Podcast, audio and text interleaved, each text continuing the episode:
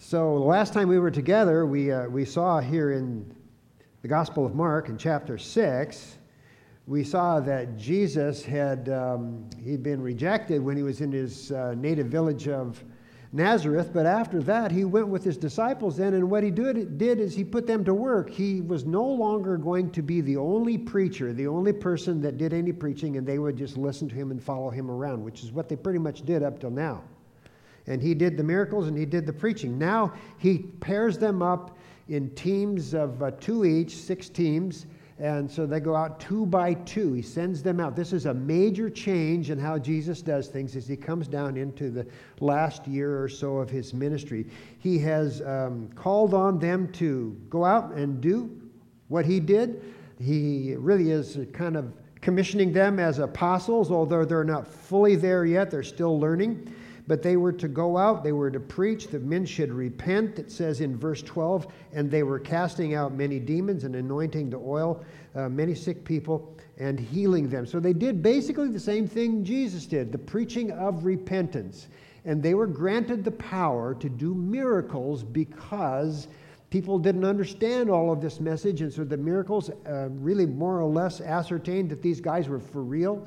They showed that they were from the Lord. They could do the real miracles just like Jesus did also. So then suddenly, as these guys go out, they're now doing the work. The work is multiplying times 12 what Jesus did, because there's 12 of them out there. And we come to verse 14. We come to the story of John the Baptist. I like to entitle this John the Baptist's Return, in a sense here. So I just kind of divided this section, it's a little bit longer section, into 5 parts as we see what happened to John the Baptist. And you know the story, and the story actually had taken place earlier, the situation here, but now it comes to light as Mark, in the writing of the gospel, puts it in this place and sandwiches it between 2 areas where he talks about the disciples going out for some reason. We'll see what that reason was. So first of all, we see Herod's paranoia. Herod was a paranoid man in verses 14 through 18 there. And Christ's fame had been growing at this time, especially because as the 12 went out, and they're doing the preaching now, going out 2 by 2, the word was getting out a lot faster now than it was just under Jesus. So it says that Herod, King Herod, heard of it, for Jesus' name had become known. And this is Herod Antipas. There's quite a few different Herods, because there was Herod the Great, and then there were some children from him and so forth. But this is Herod Antipas, who is sort of a minor level king. You wouldn't even call him a king. He was more of a guy that was just in charge of the area of Galilee, although he liked the name king himself and kind of wanted that. He was born in 4 B.C. and he died in 39 A.D. A little bit of history about him. And he was a terrible guy, like many of the Herods were. He was a corrupt man. He was a sinful man for sure. But anyway, he heard it. What did he hear? He heard about Jesus. He heard about what the disciples were doing. He heard about the miracles, and he heard about all that stuff, but especially about Jesus, because that's what they were talking about. And he kind of wondered about it. It had become known all throughout Galilee, the northern area. And that first slide we put up as you came into church this morning was northern Galilee, basically the area where Jesus was doing all the ministry and casting out demons and healing people and so forth. And then in verse 14, it goes on to say that some said John the Baptist had been raised from the dead. This is what people were saying about all this information that Herod heard about Jesus. They were saying, well, that maybe Jesus is John the Baptist or something, and he's been raised from the dead. This is why these miraculous powers are at work at him, it says in verse 14. They were trying to justify in their name, in their mind, what was going on with all of this, the people in the area where Herod was. And you have to keep in mind that Herod was nearby. He was in the city of Tiberias. Now, if this is the Sea of Galilee, it's about 7 miles across. Over on the west side, there's a city called Tiberias, and it was established, and Herod kind of made that his local kingdom. It wasn't the only one, but that's where he spent a lot of time. We believe that this is where he was when he heard this, because it was near to where Jesus was, up at the head of the Sea of Galilee, or the Lake of Galilee there. So the word got out. Jesus never went to Tiberias that I know. I don't think it's ever mentioned that he ever was there during that time, but he certainly was around there, and it wasn't very far away. It was only a few miles away from where he had been in Peter's house. But John the Baptist's name comes up. They were saying, is this John the Baptist? Could he have been raised from the dead? Because they knew that he was dead. Many people did, because we know that Herod killed him. But maybe he's been raised from the dead. But John the Baptist is a very key figure in this time and period of history, because John the Baptist was the greatest and the last of the Old Testament prophets. The greatest and the last one of the Old Testament prophets. Because he was great in some ways, really, because he was the first to witness Christ. Remember that he even reacted in the womb when they talked about Mary bearing Jesus. And later John also would say, behold the Lamb of God who takes away the sin of the world, in John 1, when he was referring to Christ as an adult there. And since he's the last, he's also called the greatest of the Old Testament prophets, because he was really seeing all the prophecy that had taken place earlier down through the Old Testament from the beginning on. He'd seen it now come to fruition in Christ himself, and he was a relative of Christ, cousin. So he was a unique man, by the way. He was really quite a powerful preacher as well. It goes on to say that in verse 15 now, we're talking about this flashback of when John died, which we haven't heard about in Mark yet, but we're going to now. It says, others were saying that this is actually maybe Elijah there, it says in verse 15. That would be that Jesus was Elijah. They're trying to figure out who this Jesus is. And others said he is a prophet, like one of the prophets of old. And certainly, in one sense, Jesus was that. Malachi 4, verse 5 says, behold, I am going to send you Elijah the prophet before the coming of the great and terrible day of the Lord. So there was much speculation as to who this was when they heard about Jesus all through Galilee. And Herod was hearing about it too. Herod heard about it, and he really didn't like this too well. In some ways he did, in some ways he didn't. It was a love-hate relationship, because he could, in one sense, like to hear what Jesus said, because Jesus was such a good preacher, but on the other sense, he had some guilt about John the Baptist in the midst of that. But I just want to say for just a moment, make the point that since the disciples are now going out and doing the preaching, things are really happening. They weren't just sitting back. They weren't pew warmers anymore. They were out there, and they were preaching, and they were to go out and preach, and then they would come back, and they would deprogram with Jesus and so forth, which you'll see later in this text this morning, actually. So all that happened before now is happening because of their ministry, and I had to think about that a lot, because I thought the fact that in every church everyone should be serving in some way. It doesn't necessarily mean you serve in that church, but you're serving the Lord some way that God has led you.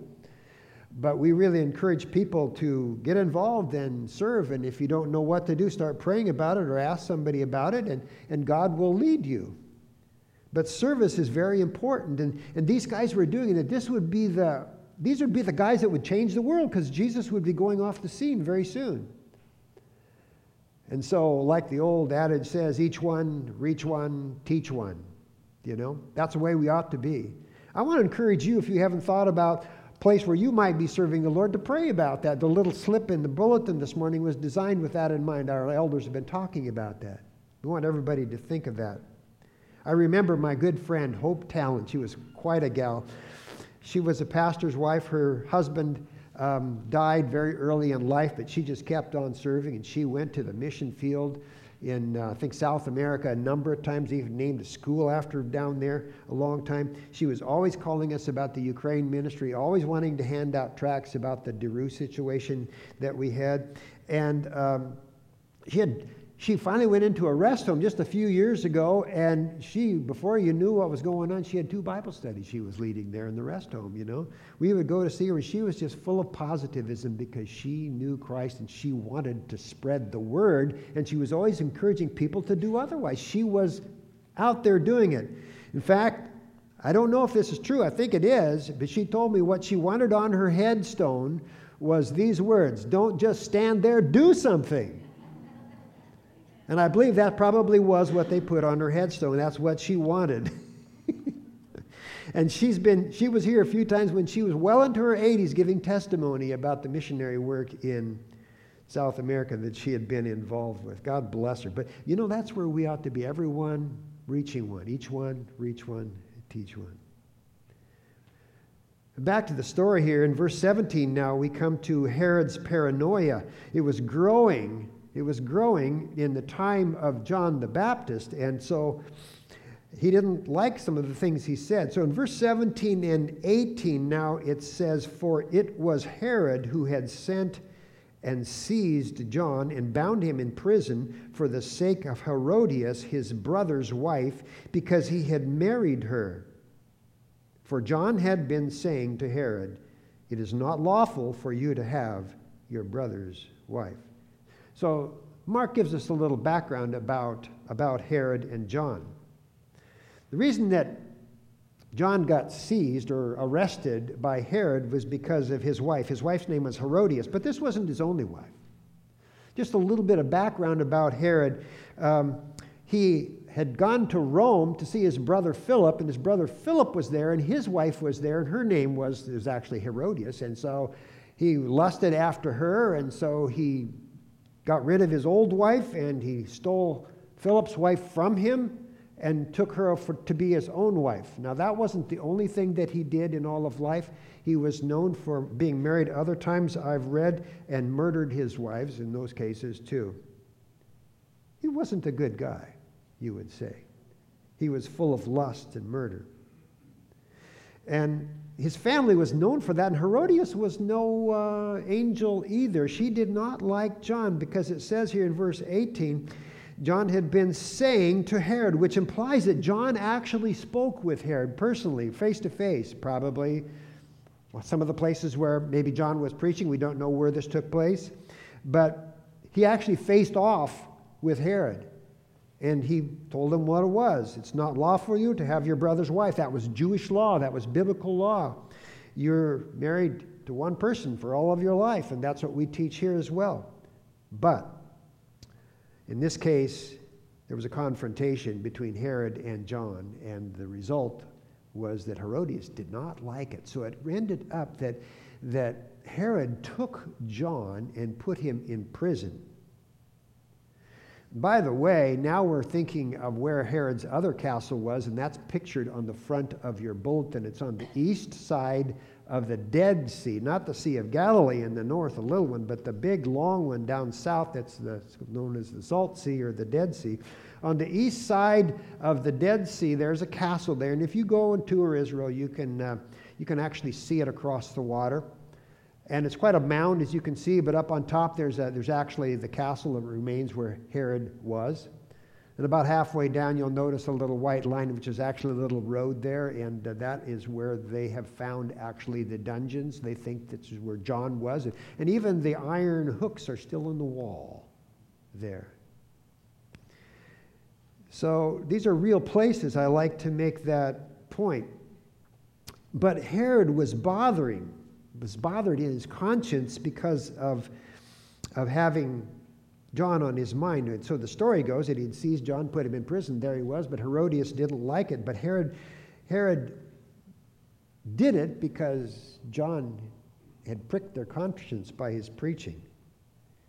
You know, Jiminy Cricket theology is not a good theology to have. Jiminy Cricket theology is the theology that says that let your conscience be your guide. But let me say that your conscience can lead you far astray, and you can twist it and turn it. It can lead you astray unless it is clearly informed by Scripture. And that makes a difference, clearly informed. But Herod was having some problems with his conscience here. And I'm pretty sure he probably had it informed a little bit by the Jewish law since John the Baptist was there. But nevertheless, his wife did not. And she wielded a lot of power in the marriage. So she managed to convince Herod to put him in jail. This is Herod Antipas now, if you want to look him up. So it says here's notes squared away.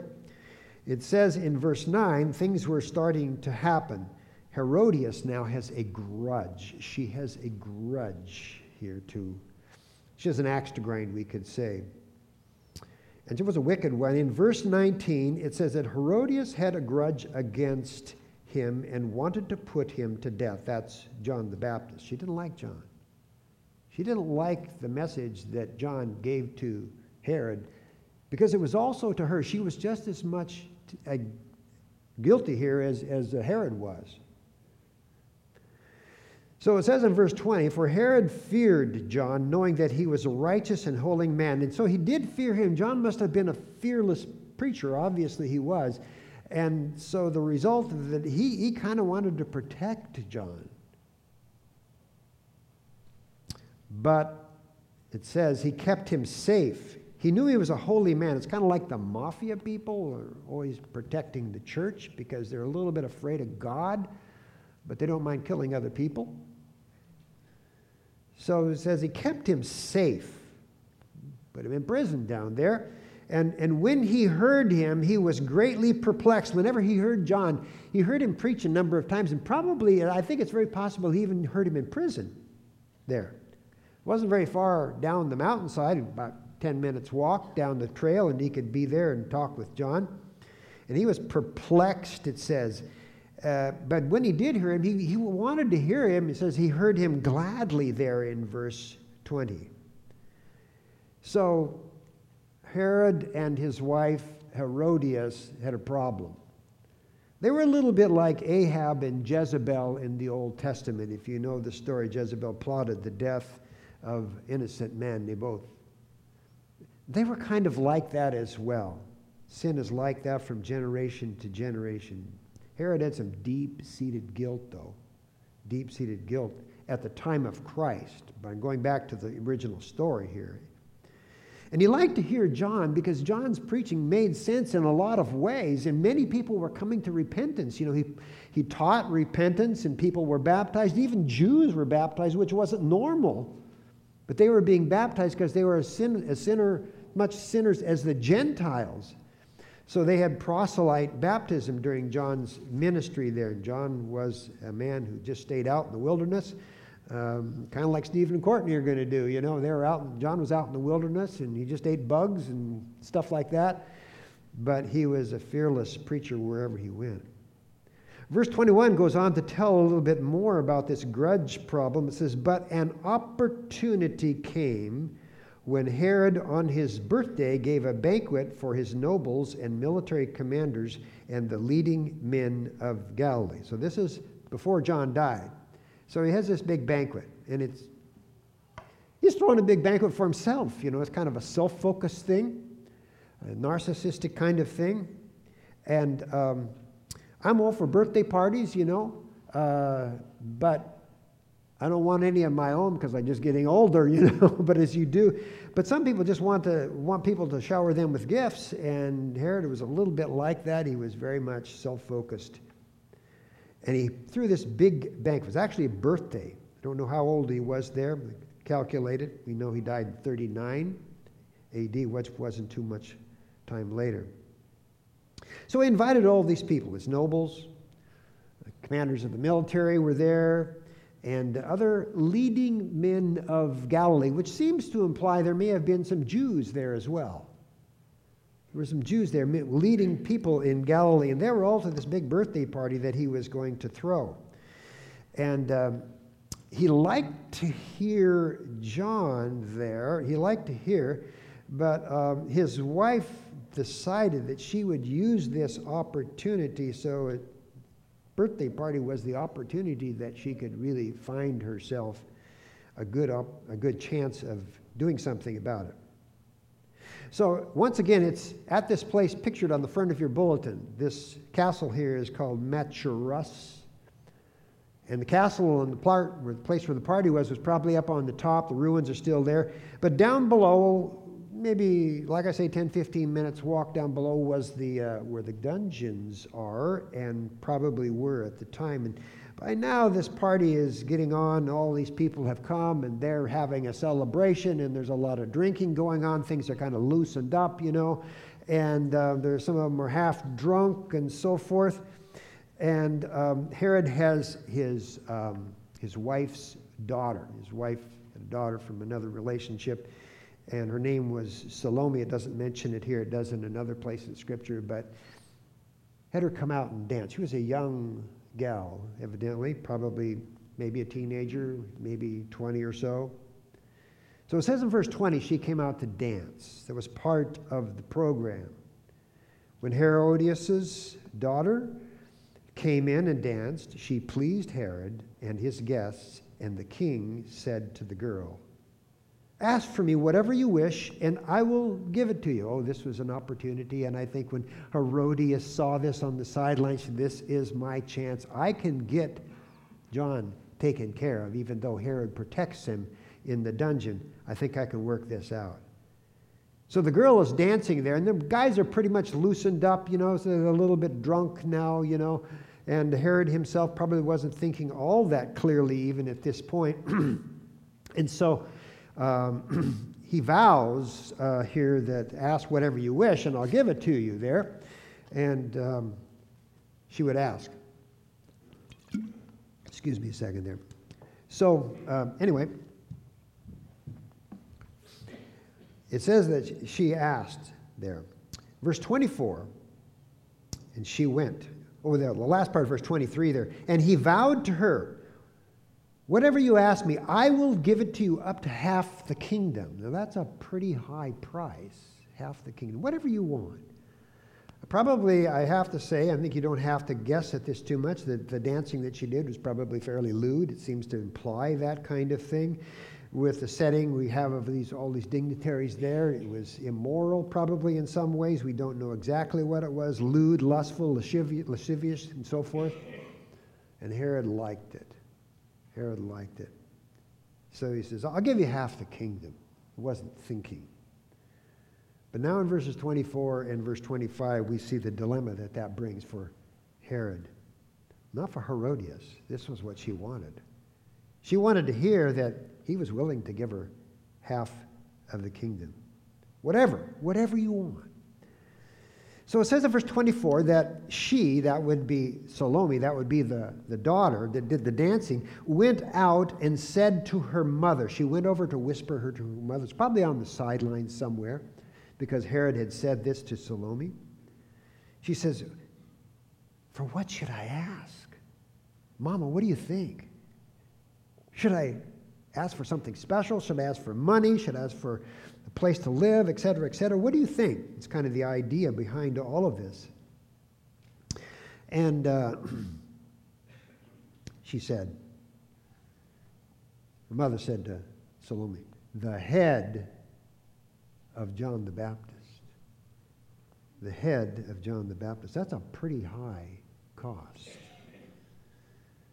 Now notice in verse 25, so she, that would be Salome then, came immediately with haste. By the way, there's that word immediately again that John uses over and over and over because his is like the newspaper version of the gospel. It's so fast and it's so immediate. Euthusis, the word, he said, she came in immediately, John says, with haste to the king, this young gal did, and asked, saying, "I want you to give me at once," that's the same kind of idea as immediately, by the way, "the head of John the Baptist on a platter." Why did she want the head on a platter? Because she wanted to have proof. Herodias wanted to have proof that he was dead.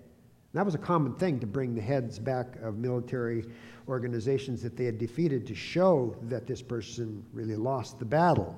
More ways than one. But she was a wicked woman there on a platter. Can you imagine bringing a head all bloody in before these men? Herodias was cool, she was cruel, and she was crafty. And Salome did exactly what she said. She came immediately with haste there. Verse 26, it goes on to say the king was exceedingly sorry. No, things have changed. Ready to give her half of the kingdom, but now he said, in his heart, he was thinking about this. He was exceedingly sorry. There was a great battle going on, but because of his oaths and his guests, he did not want to break his word to them. Notice that the word oath is in the plural, got an S on the end there, because he probably had more to it than that, but there was, in a sense, kind of a plurality to his oaths.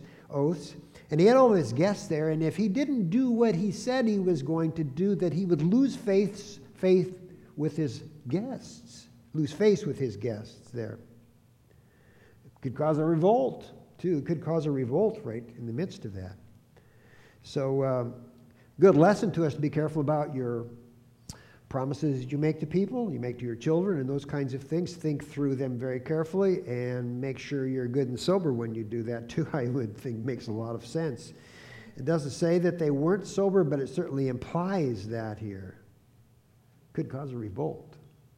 He did not want a revolt because he was just he was a sort of a procurator of a certain portion of the kingdom. His father was Herod the Great, and he kind of oversaw the whole thing, but then he passed it on to four of the relatives, and Herod Antipas was just the one who was in charge of a quarter of it, which was up in Galilee, kind of far-off place that wasn't really that important in those days. Galilee was a little bit like the other side of the tracks there.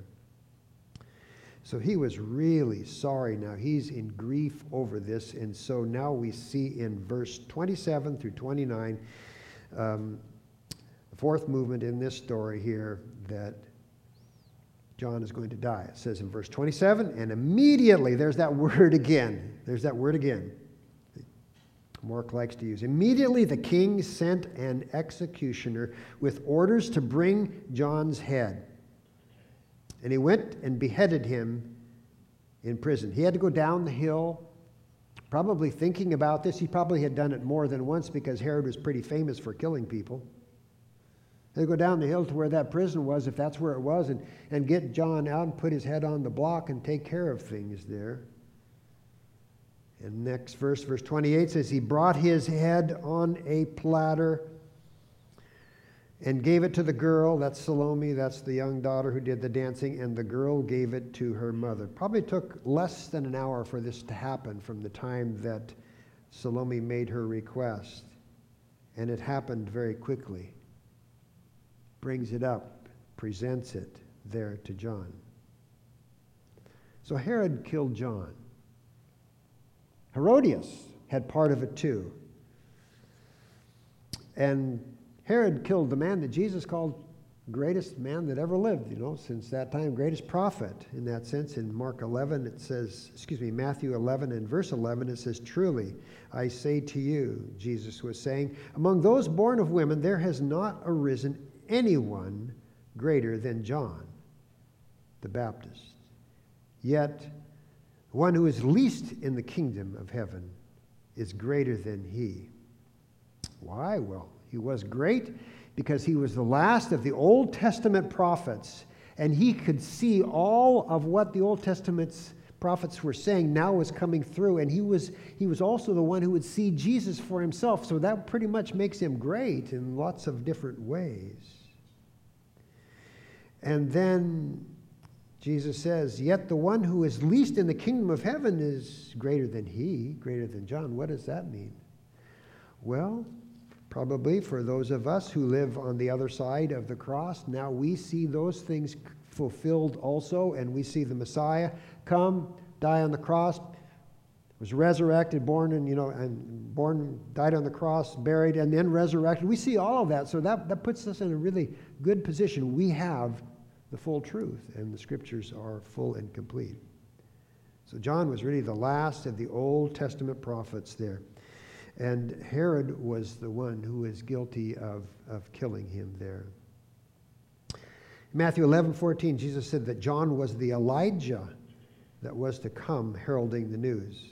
He was greater than the Old Testament prophets, but what we have today is wonderful because we have the full truth of Scripture and less excuse.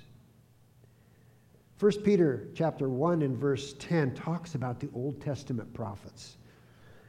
It says, as to this salvation, the prophets who prophesied of the grace that would come to you made careful search in their inquiries, seeking to know what person or time the Spirit of Christ within them was indicating, as he, that would be the Holy Spirit, predicted the sufferings of Christ and the glories to follow.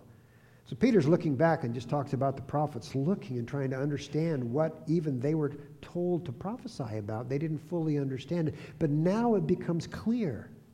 Now it becomes clear. And John's death would only serve to not put Jesus down, but it would serve to elevate him, because now John kind of closes out all those Old Testament prophets, and now Jesus is the key one, and now the apostles are going to follow. Verse 29.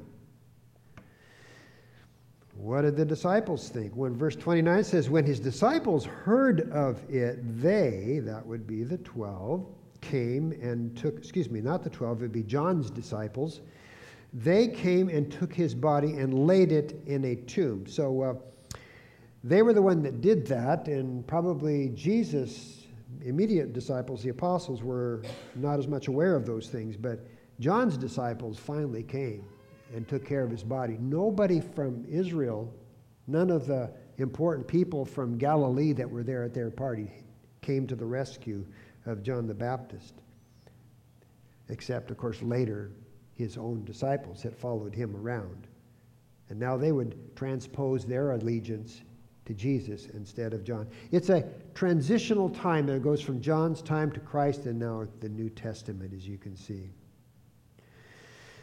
Whatever happened to John, I don't know, but it was interesting. I was reading, they believe they've got his head in a mosque in Damascus, for what that's worth. I don't know if it's true, but the historians always bring up things like that. Whatever happened to Herod and his wife? Interesting thought there as well. History tells us, I think Josephus mentioned some of this, that eventually they were deposed and they were sent into exile in Gaul and died there. And one that I heard of said that they actually committed suicide. So it's an inglorious end to an inglorious reign. What about Salome? It's interesting, John Gill, historian, says that she died also when she was walking across a frozen river and the ice broke and she fell and her head was cut off by the ice somehow. There's a law of retribution sometimes. We know that, whether that was true or not, we know that they were not believers in any shape or form, and had rejected Christ and rejected John's message and would forever rot in eternity in hell. Very sad ending here. John was buried, though, in verse 30. Talks about his burial. The apostles returned to Jesus and told him all that they had done and taught. They buried him, of course, his own followers did, and I believe they've later come to be with Christ also. But the apostles were coming now back from their time that they had been away, going out two by two, or going back to the earlier part. And they reported to Jesus all they had done. That what they had done would have been miracles, because they could do the miracles. They had the power as apostles now to do the same kinds of things that Jesus did. And what they had also taught, what Jesus taught, they taught also repentance. Same thing, just carrying it on all the more. In verse 31, Jesus kind of ends this section here and said to them, come away by yourselves to a desolate place and rest a while. They were tired. Probably Jesus was pretty exhausted too. Many were coming and going, and they had no leisure even to eat. So John's death would end an era, and a new one would begin. But let me say, just like the story we heard this morning from the Central African Republic, there are many Christians who die for their faith in far-off places, but sometimes in America as well. But that's not something new. It happened with John the Baptist. And of course, it would happen with Jesus. And of course, it would happen with 11 out of the 12 apostles as well. But the gospel is worth it all. We actually do see Herod Antipas one more time in Luke chapter 23. You don't need to turn there, but you want to jot it down. We do see him one more time in the New Testament when Christ is actually before him there in Luke chapter 23. Herod, it says, was glad to see him there. This was a later time after, of course, John's death and all of that. And Herod was glad to see him because, kind of like John the Baptist, he was a little bit fearful of John and probably a little bit fearful of Jesus, and he wanted to see the things that Jesus would do. He was interested in the tricks Jesus could do, so to speak. It says he wanted to see some sign performed by him. He was out to see the miracles just to see if it's really true, you know. But it says that Christ would not even give him the time of day. He wouldn't even speak to him, wouldn't even say a word to him. In other words, Jesus just ignored him as if he was not a ruler at all. And really, in one sense of the word, he was not. Jesus was the ultimate king, wasn't he? Still is. He wouldn't speak to him. So it says what Herod Antipas did. He was there with Pilate. It says that after that, he wouldn't talk to him. So they mistreated Jesus, it says. They mistreated Jesus. And Herod and Pilate became friends that day. They thought they were something special. They thought they were something big, but they would soon be terribly, terribly proven wrong in eternity. Like I said, ultimately Herod was deposed and his wife went with him. They went off to a foreign country and exiled in Gaul and later died there, perhaps by suicide, and damned his own soul, their souls, and the souls of thousands of others who followed them. And so they didn't bother to listen to the message of repentance, which John preached very clearly, and Jesus and the apostles did also. They rejected all of that. And if you reject Jesus also, then you really stand with Herod and Herodias and all those people who rejected Christ and have that inglorious end to look forward to as eternity and eternal punishment. Let me say, be sure you know Christ and be sure you come to the place of repentance like we talked about last week. The change of mind about the gospel, the change of mind about Jesus, the change of mind about the way you're living. You want to live for Christ now. There should be fruit. Where there is going to be fruit, there will also be clearly change in the person's life down in the heart. And it's not a matter of doing that for works. It's doing it because we have been given the greatest gift of all, and that's forgiveness. Forgiveness. Herod could have been forgiven if he would have turned in repentance to Christ and to John. He could have been forgiven, and his wife and Salome and the group of drunken procurators and important people there as well. But they chose not to. Wanted to save face. It is a sad story, and yet it begins the latter part of the Gospel of John as things move on, and things are going to rapidly advance because the apostles are back, and they needed a little deprogramming time here. They needed a little time with Jesus to just kind of talk. We did this and we did that, and we went here and we went there, and Jesus listens to it. He said, well, you could have done better there. You did really good here. And he's training them through this whole time. So going out two by two. But later on, they would go out one by one. And later they would go and they would be willing to die wherever they went. That's our goal too, isn't it? And we want to be willing to do whatever Christ calls us to do, even if it means it's just us. It's just us. How about you? Well, let's pray and ask for the Lord's direction and blessing before Paul comes and leads us in a song. And I'll be in the back if you have questions. Be happy to talk with you. And a little bit of a somber message, but that's the Scripture.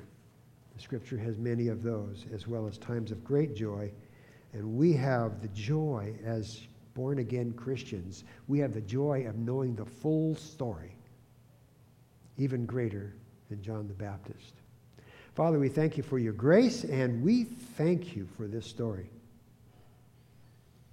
There's a lot of history here, and there's a lot of intrigue, and the marriages, and the immorality, and the lust, and the lives of the Herod clan is almost beyond belief and almost impossible to untangle when we look at the history of it and try to figure out. But we don't need to untangle that. We just look to the truth and live by that, living for Christ, believing on the Lord Jesus Christ. And we know we shall be saved by grace. In Christ's name we would pray. Amen.